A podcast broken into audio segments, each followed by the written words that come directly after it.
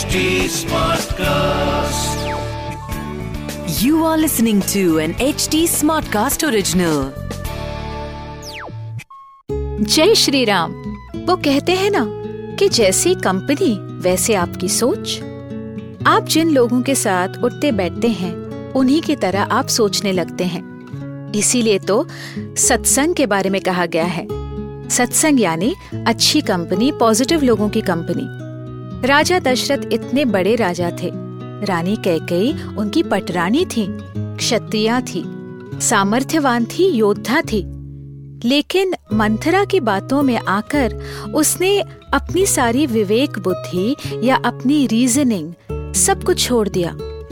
वो मन ही मन में ये मान बैठी कि अगर राम राजा बनेगा तो मुझ पर और मेरे बेटे भरत पर अत्याचार ही करेगा। और मंथरा तो बैठी ही थी उसे उकसाने। उसने कैकई को वो कहानी याद दिलाई जो कैकई खुद भूल गई थी। नमस्कार, मैं हूँ कविता पौडवाल। और रामायण आज के लिए के इस पॉडकास्ट में मैं आपका स्वागत करती हूँ। इस पॉडकास्ट में मैं आपको मूल वाल्मीकि रामायण यानी ओरिजिनल रामायण की कहानी तो सुनाऊँगी पर हम साथ मिलकर ये भी समझेंगे कि आज के लाइफ में इस रामायण का क्या रेलेवेंस है।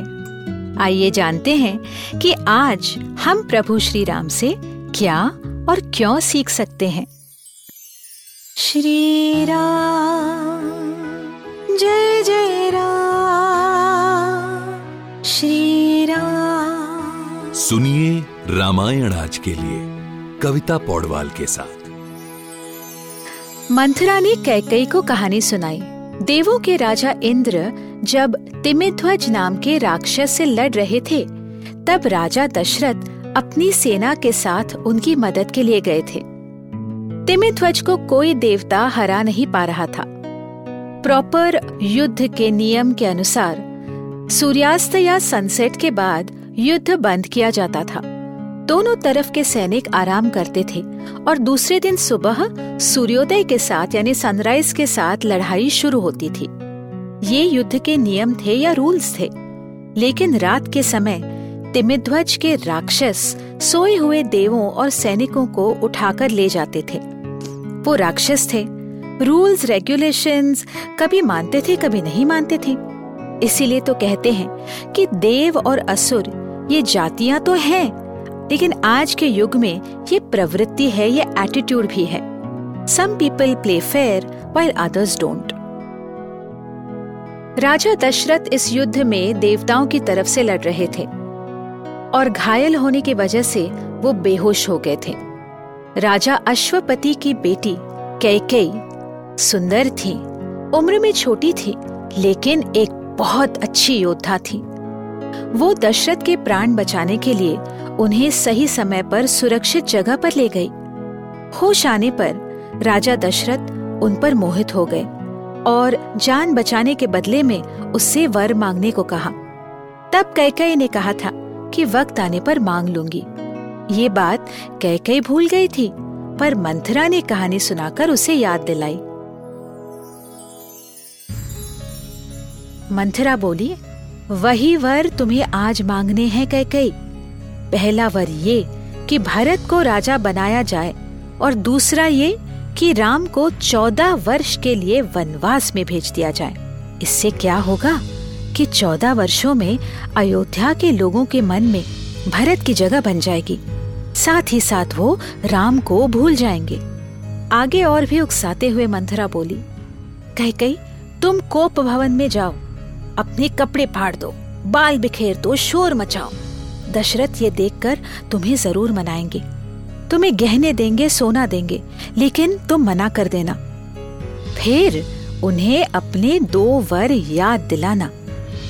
ये सुनकर किसी अल्हड़ बच्ची की तरह कह कई खुश हो गई उसे विश्वास हो गया कि मंथरा उसका अच्छा चाहती है। मंथरा को बोली, एक तुम ही हो जो मेरे भरत और मेरे लिए सोचती हो।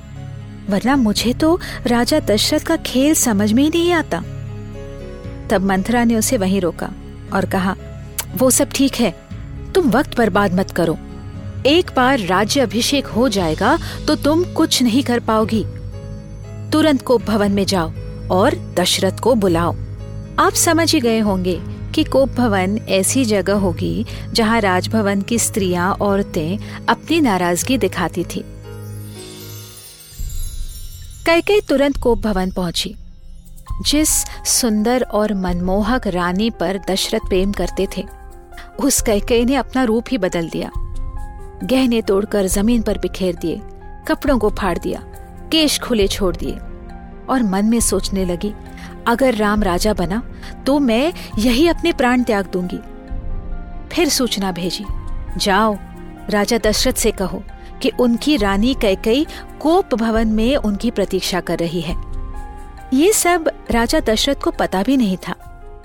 राज्य अभिषेक की तैयारियाँ करने के बाद वो खुद ही कैकई से मिलने आ रहे थे। कैकई उनकी फेवरेट जो थी। कैकई का महल बहुत सुंदर था। भवन के बाहर मोर और रंग बिरंगी पक्षी थे।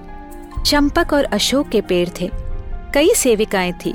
सोने चांदी की कुर्सियाँ फूल फलों से भरे हुए वृक्ष थे। अच्छा एक बात आपको बताना चाहूँगी। तब रानियों और बच्चों की देखभाल करने के लिए बूढ़ी औरतें और किन्नर हुआ करते थे, ताकि रानियों को इनसिक्योरिटी ना हो। कई रानियाँ पसंद नहीं करती थी कि उनकी सेविकाएँ उनसे सुंदर हों और पुरुष सेवकों से भी उन्हें दूर रखा जाता था। आगे की कहानी सुनने के लिए हमसे जुड़े रहिए। रामायण आज के लिए के पॉडकास्ट में, जहाँ हम श्री वाल्मीकि रामायण जी के साथ सफ़र करते रहेंगे। इस पॉडकास्ट को लिखा नरेट और रिसर्च किया हुआ है मैंने, यानी कविता पौडवाल ने। इसका ट्रांसलेशन किया है श्रीमती प्रतिमा माणिक ने। प्रोड्यूस किया है दीप्ति आहूजा ने और एडिटिंग और म्यूज़िक दिया है सौरभ भोंजाल ने। फॉर अपडेट्स ऑन रामायण आज के लिए follow H T smart cast on Facebook Instagram Twitter YouTube and LinkedIn अगर आप मुझसे कोई सवाल पूछना चाहते हो तो मेरे Instagram handle at Kavita dot Paudwal पर पूछिए। और रामायण आज के लिए की पूरी सीरीज़ सुनने के लिए log on to W W W dot H T smart cast dot com अगले एपिसोड में आपसे फिर मुलाकात होगी। तब तक के लिए राम राम।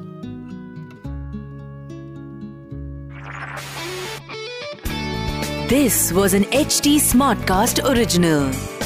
HD Smartcast.